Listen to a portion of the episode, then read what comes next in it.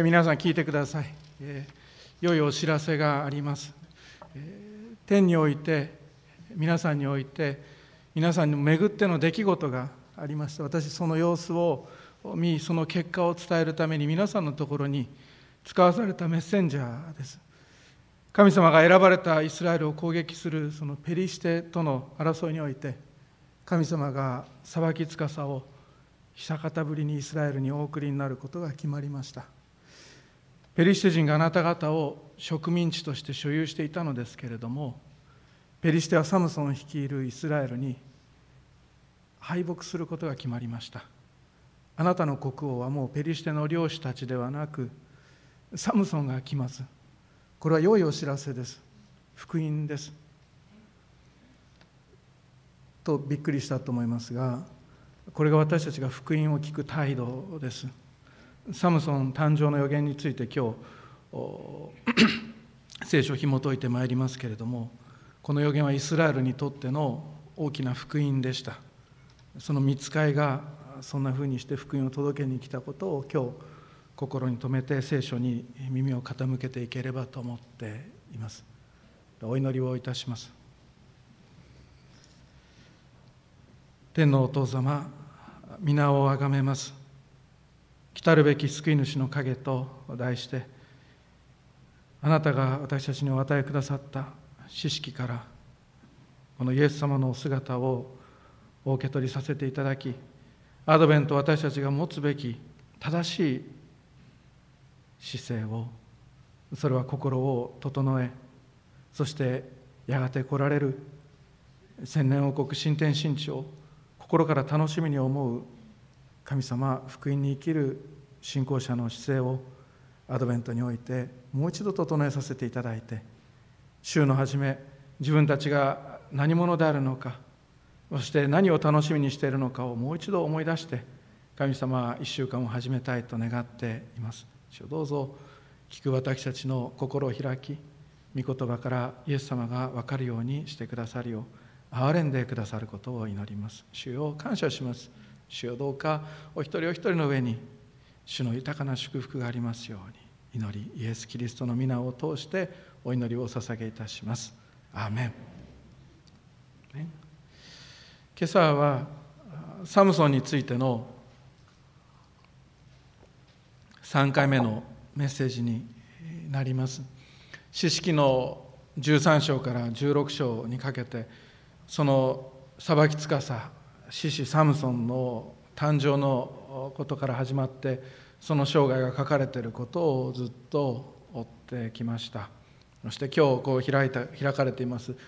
士師記の13章の最初のところには、13章にはそのサムソン誕生の予言についての出来事が記されています。私が個人的に好きなのは、マノアってサムソンのお父さんですけど、マノアがこの13章の最後でパニックに陥るんですが、そのパニックに陥った隣でマノアの妻が理性を働かせて、そして信仰を受け止めていくところがあります。今日はそこは語りません。多分あれ、散らされたものとしての歩みみたいな説教を私がこの講談からコロナの新型コロナウイルス始まって初期の頃にお話ししたときに、ちょっとだけマノアの妻のその姿について触れて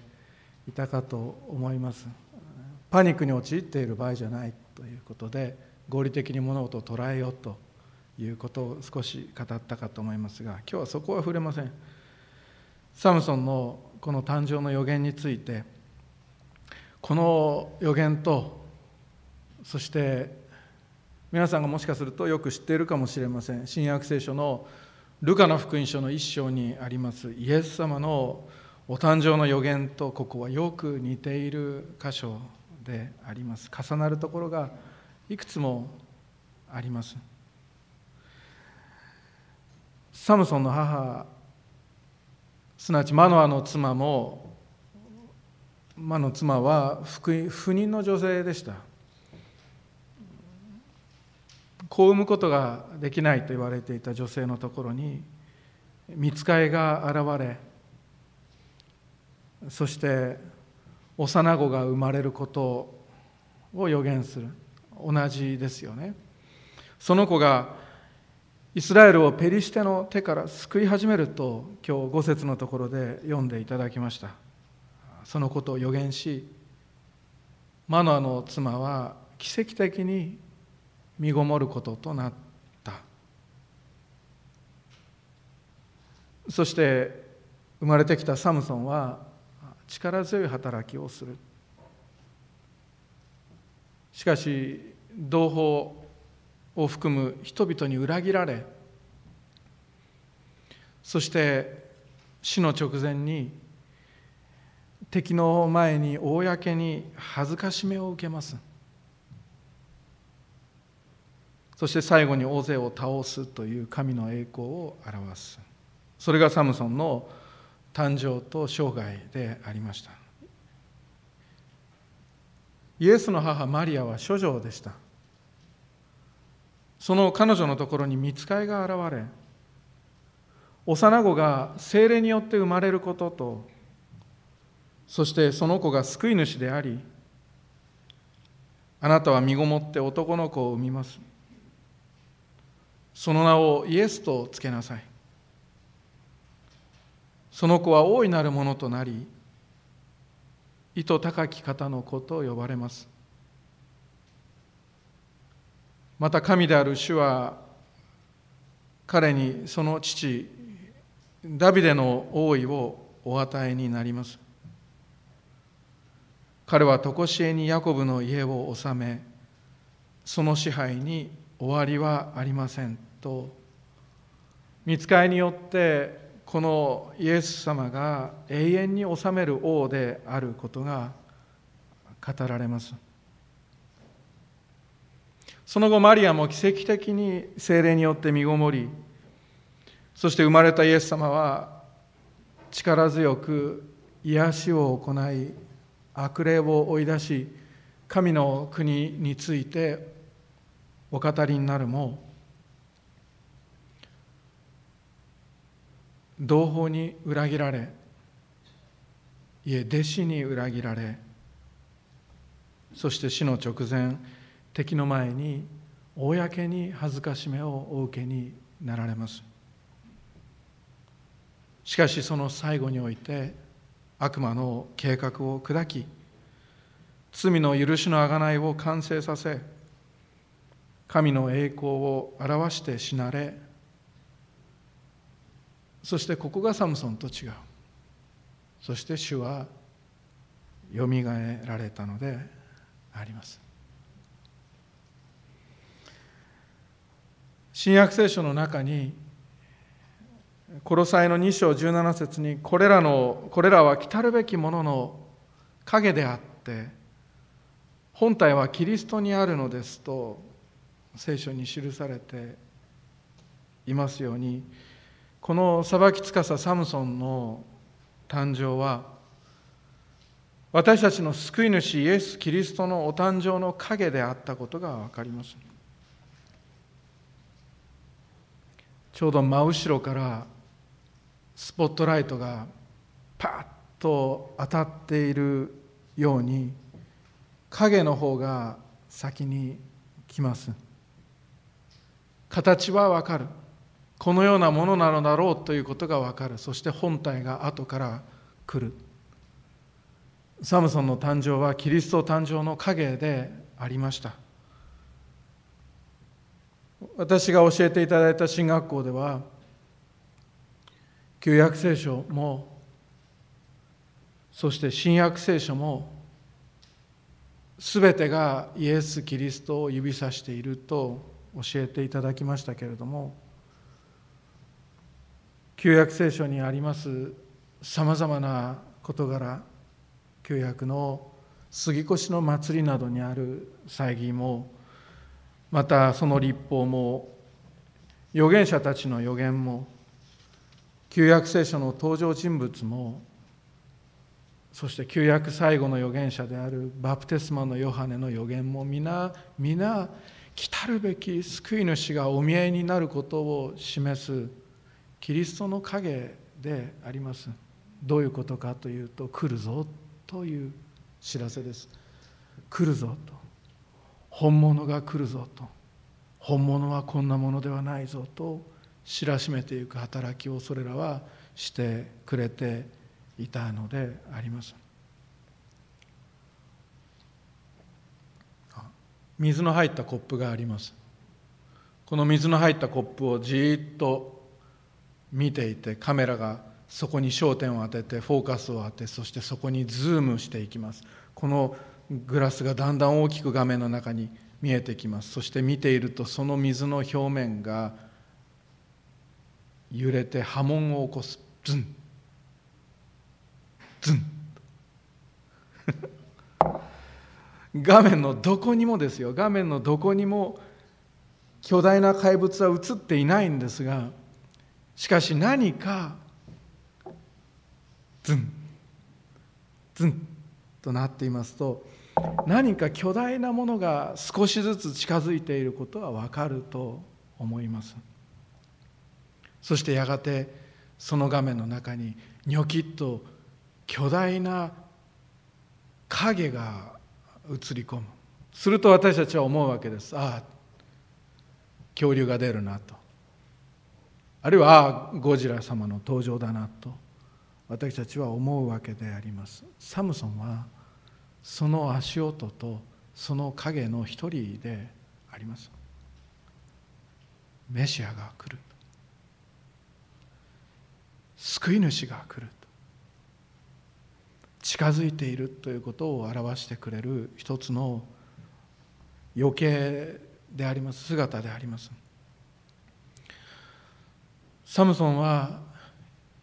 40年の長きにわたって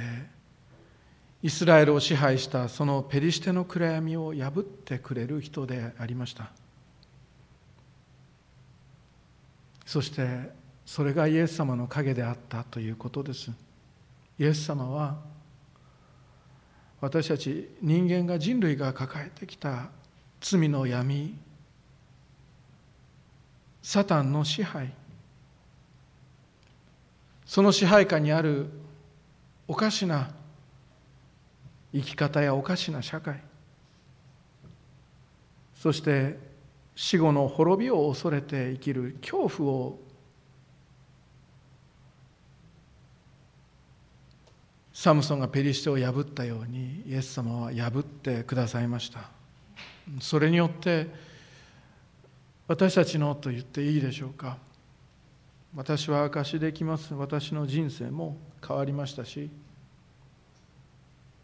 完全に変わったところもある。私たちは救われたのであります。そして救われているのであります。そしてやがて救われるのであります。このサムソンの救いは、彼が裁き司だった時代に行われましたけれども、その救いは20年間だけでありました。しかしイエス様のご支配はいつまでか。それは、彼は常しえにヤコブの家を治め、その支配に終わりはありませんと言われているように、永遠に終わることがないのであります。サムソンが裁き司であったように、イエス様は王です。イエス様は神であられ、そして私たちの王であられます。しかし、この方が王として救うその王国は、この世の国家ではありません。イエス様がそのようにピラトの前でおっしゃっておられます。私の国はこの世のものではありません。もしこの世のものであったら、ユダヤ人たちが立ち上がって、そして私を守ったことだろうとおっしゃるわけです。しかし事実、私の国はこの世のものではないとイエス様は2回繰り返して言われました。この方が国王であられるその国は今はまだ信じる人の心とその人生とその生き様による影響の中にあります。それが神の国です。そしてこの神の国は、この神の国の国境は私たち教会によって広がり続けています。本当にそう、広がり続けています。皆さんがそれを広げています。私たちが国境のその果てに立って、そして全世界に出て行き、すべての作られたものに福音を述べ伝えなさい、そしてあらゆる国の人々を弟子としなさいと命じられているように、私たちがそれぞれ使わされて、この神の国の大使としてと言った先生いましたけれども、使わされたところでこの国境を広げて行きます。あなたのほんの一回の微笑みがそれをするのかもしれません。あなたが書く一通の手紙がそれをするのかもしれません。あなたが配る聖書がそれをしているのかもしれない。しかし私たちを通してこのイエス・キリストの福音によって、キリストが罪を許す十字架と、そして復活を成し遂げられたという知らせを通して、私たちはこの神の国の国境を広げて行きます。そしてこの神の国というのは、やがて起こる新しい天、新しい地、天国と日本のクリスチャンたちが呼ぶところの新しい世界における、やがて一つしかなくなる将来来たるべき神の国、その国王がイエス・キリストであります。キリストというのは油注がれたものという意味です。メシアとも言います。メシア派というのは油注がれたものということ。油注がれたものっていうのは、昔は何か大切なお仕事に任職されるときに油が頭に注がれました。角いっぱいに、動物の角いっぱいに満たしたその聖なるオリーブ油の一番搾りのオリーブ油を頭にさっとかけて、そしてあなたがこれから祭司だ、あなたがこれから預言者だ、そしてあなたがこれから国王だと任じられるときになされたことです。イエス様は油注がれた方です。洗礼を受け、そして起き上がられたときに、ご聖霊が主イエス様の上に注がれた。主イエス様は私たちの神の国の国王であられます。王であられます。一つしか将来国はなくなります。それが神の国です。その国の国王がイエス様。そして私たちはその天の国籍をいただいているのであります。落ち込んでいる人いますか？でもやがてそんな落ち込みはすべて消えてゆきます。なぜなら神があなたをその国に迎え入れてくださったからであります。この王様はでもどうやらこの世の基準からするとなんだかちょっとおかしな王様であったことが新約聖書を読んでいくと分かります。罪がないことはもちろん、しかしこの方は心優しく、そして謙遜な王様であられました。なんと自分の弟子たちの足をエプロン巻いて洗い始めるような、そのような王であられました。この方はすべてのものをお作りになられ、すべてのものを支配しておられる王の王、主の主であられたにもかかわらず、しかしこの方は貧しい人たちが使う会話桶の中でお生まれになられました。真理は決して曲げませんでしたけれども、民意を重んじて真理を曲げるということはこの方はなさりませんでしたけれども、本当のことをおっしゃいましたが、しかしながら国王であられるのにもかかわらず、罵られても罵り返さず、苦しめられても脅すことをしなかった。かえって罪人を招いて食事をし、病人を癒し、皮膚病の人を抱きしめて癒し、悪霊を追い出し、そしてご自分の神殿があるエルサレムに入場されるときには、大名行列のようなことなどをなさらず、ただ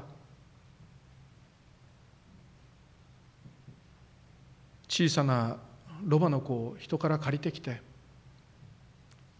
その上にお乗りになって入られたのであります。神が人となられた王であった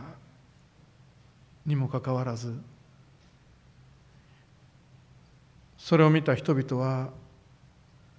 主イエスが神であられ王であられることを信じませんでした。キリストは、この王は人々から暴力を受けて殺されます。この人々は神を冒涜していながら、このイエス・キリストが神を冒涜したんだと叫びます。しかしキリストは復讐をせず、十字架の上に息を引き取られました。人を殺すことで支配する国王ではなく、死ぬことで人を癒し、許し、恵みと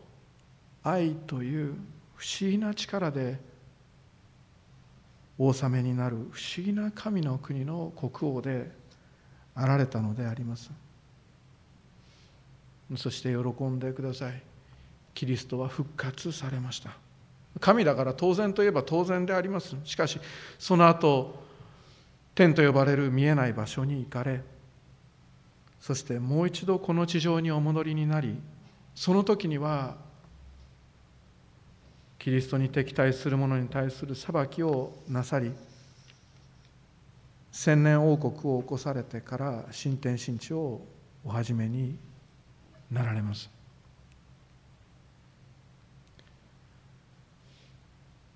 少し変わった国王だと申し上げました。会話桶に生まれたこの方を、そして弱くなって死なれたこの方を、そして死から復活し天に昇られたこの方を信じるのは、常識や計算によってでは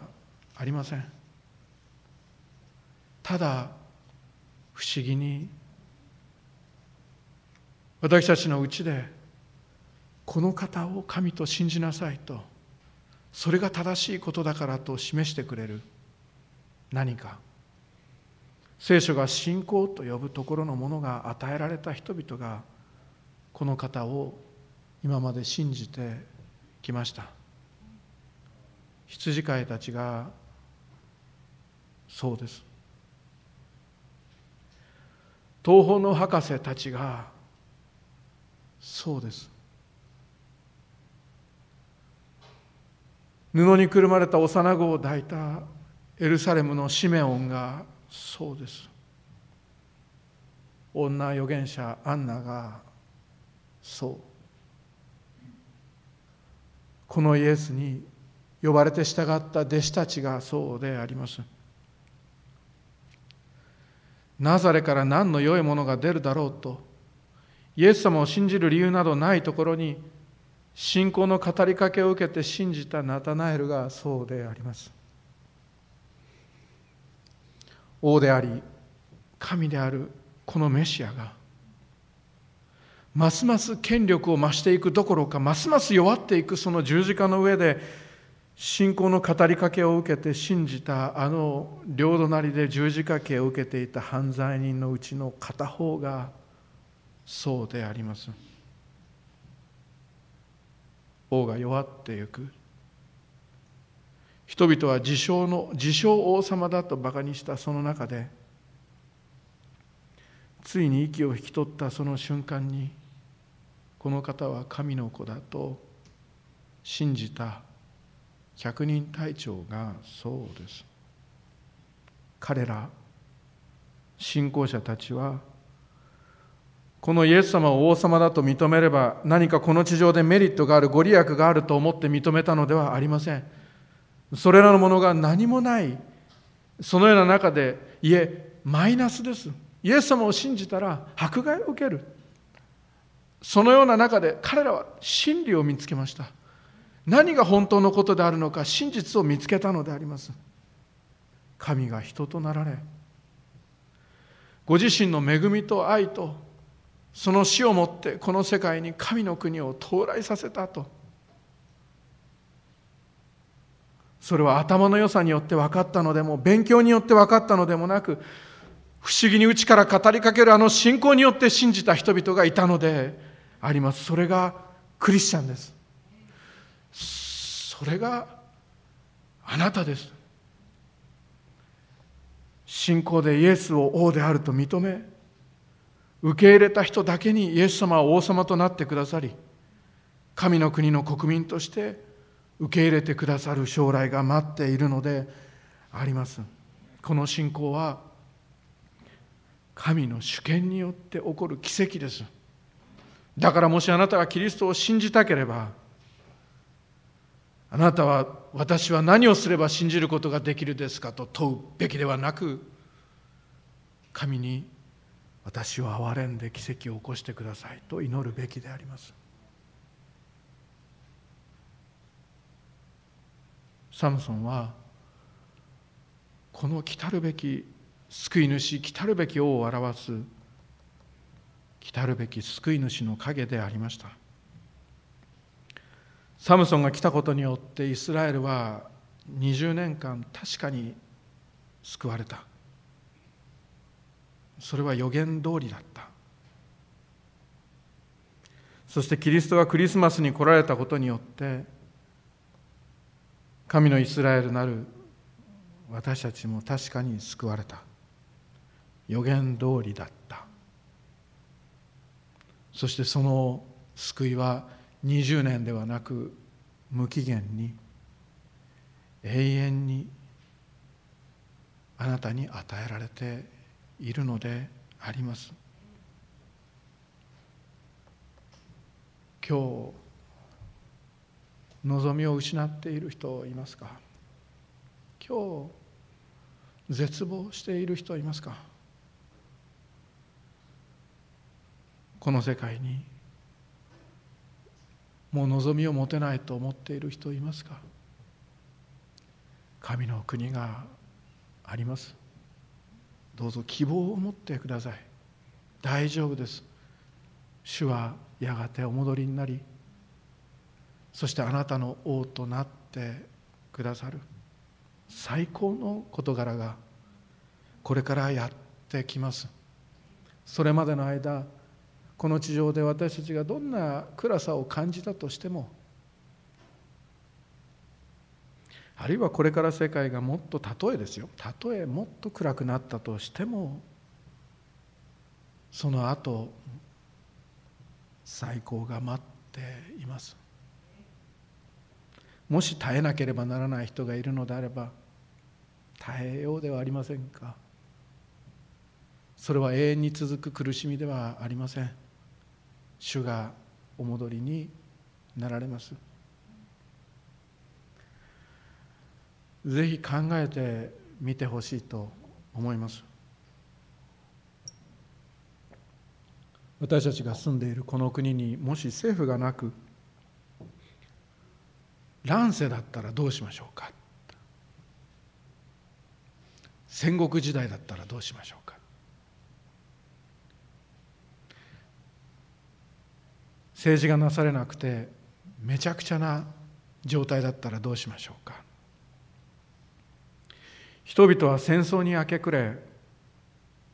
力の強い者がすべてを奪い、弱い者やあるいは弱さを抱えて生まれた者は傷つけられて殺されてゆく。都合の悪い命は簡単に殺されて、そしてゴミ収集車の中に入れられてゆく。見渡すところ恐怖しかなく、人々は文化を追い求めることができず、美しいものが世界から贅沢だとされ消えてゆく。そこに王が一人立つ。この王がすべてを支配すると言い始める。人々を教育し、治め始める。無法地帯だったこれよりはいいやと、その王を喜んで迎えるも、その王はある日突然恐怖政治を始め、人々を死ぬか生きるかのギリギリの状態にとどめて、自分一人だけを富ませるために、奴隷のように皆さんを働かせる。人々に幸せはなく、何が良いことであるか考えることもできなくなり、獣のように、やはり先にあった時代のように獣のように生きることを強いられ、美しいものが何かも、愛が何かも、何が正しいことであるかも、何が善であるかも分からなくなった。そんなところに一人の人が息を切らしながら駆け込んでくる。そして講談に立って彼が言うことはこうだ。クリスチャンの皆さん、聞いてください。良いお知らせです。天において皆さんをめぐっての戦いがありました。私はその戦場の様子を見、その結果を伝えるために皆さんのところに使わされたメッセンジャーです。神の国の王であるキリストと、あなた方の王悪魔との戦いでありました。そして悪魔があなた方を国民として所有していたのですけれども、あなた方の代金としてキリストが十字架につき、死んでその代価を支払い、あなた方を自由にしました。悪魔はあなたを所有する所有権を失い、しかもこのキリストが復活したことで、悪魔はキリストに敗北をし、首を切られ、体は動いていますが、滅亡することが決まりました。あなたの国王はもう悪魔ではありません。心優しくへりくだっておられるキリストになったのであります。教会を、神の国を、キリストが王となられました。これは良いお知らせです。福音です。そしてもしまだこの国の国民でない方がいらっしゃったら、あなたもイエス・キリストを信じてこの国の民になりませんかと。あなたはそうなってもよいと呼びかけられているのが、教会で行われている福音宣教であります。ペリシテの支配からイスラエルを20年解放したサムソン、この人にこの私たちの救い主はよく似ています。しかしこのお方はあなたを永遠に悪魔の支配から解放されました。あなたにはかつて王がいた。空中の支配者であるサタンだった。しかしあなたには新しい王様が与えられた。この方の名はイエス・キリストで、ご自分の民を特別に扱い、良くしてくださる方であります。この地上で良くしてくださり、またやがて来る世においてもよくしてくださるご自分の生徒を特別に扱われる王であられます。その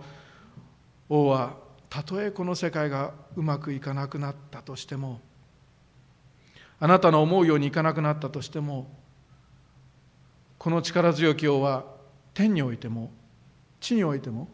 一切の権威を与えられている方でありますから、すべてのことを働かせて益と変えてくださいます。そしてやがてもう一度来られ、栄光の姿をお見せになってくださり、そしてイエス様を信じる者たちを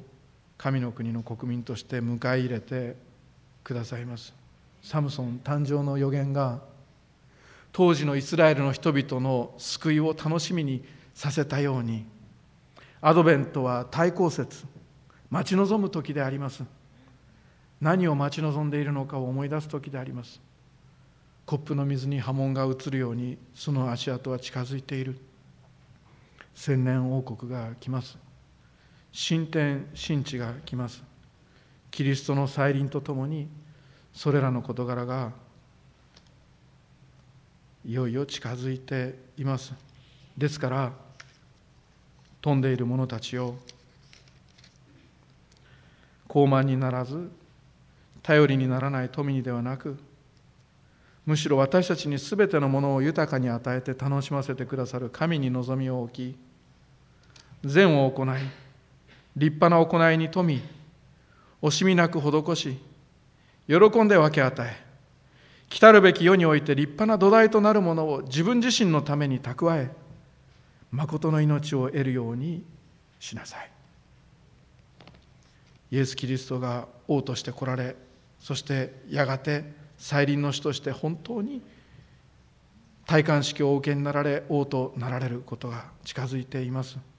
それを私たちが信仰によって受け止めることができたことを今日感謝しましょう。そしてやがてもう一度イエス様がおいでになることを感謝したいと思います。クリスチャンよ、その時それが起こるとあなたは一瞬にして変えられ、気づくのであります。自分が国王イエス・キリストの選ばれた臣下であり、神の国の聖なる国民、祭司であることにまた気づくのであります。あなたの国籍が再臨とともにその時始まったのでなく、ずっと救われた時からあったことに気がつくのであります。信仰歴何年ですとか言って自己紹介したことがあったかもしれませんが、その年数はただ教会になって何年という年数ではなく、神の国の国民となってから何年であるかを表す年数であったことに、その時はっきりと気づくのであります。皆さん、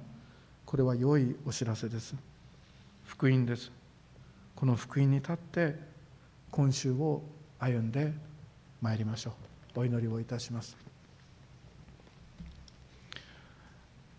あなたは常しえにヤコブの家を治め、その王座に、その王位に、そしてその王として治める事柄に終わりはないことを今日賛美をいたします。イエス様、私たちの主イエス様、あなたを崇めます。あなたに栄光が常しえまでありますように。私たちを悪魔から救い、罪から救い、心の暗闇から救い、死にたいという思いから救い、生きていけない人生から解放させ、回復させてくださった主イエス・キリスト、私たちを生かし、私たちを強め、私たちを聖霊で満たし、私たちに聖書の言葉が分かるようにし、その御言葉が私たちの人生に成就しつつある、そうした人生を与えてくださった私たちの王イエス様、あなたの皆をあがめます。主よ、常しえまであなたの皆に栄光がありますように。イエス様、あなたを王としてお迎えします。どうか主よ、あなたがこれらのことすべてを収めてくださるように、やがて来たる新天新地において始まるあなたの完全な王国を期待いたします。主よ、どうぞ、しかしその日が来ることを遅らせておられる主イエスキリストよ、多くの人が一日も早くあなたのことを信じ受け入れることができますように、主よ、奇跡を起こし働いてくださることをとお祈りをいたします。私たちの王、愛する主イエスキリストの皆を通してお祈りをいたします。アーメン。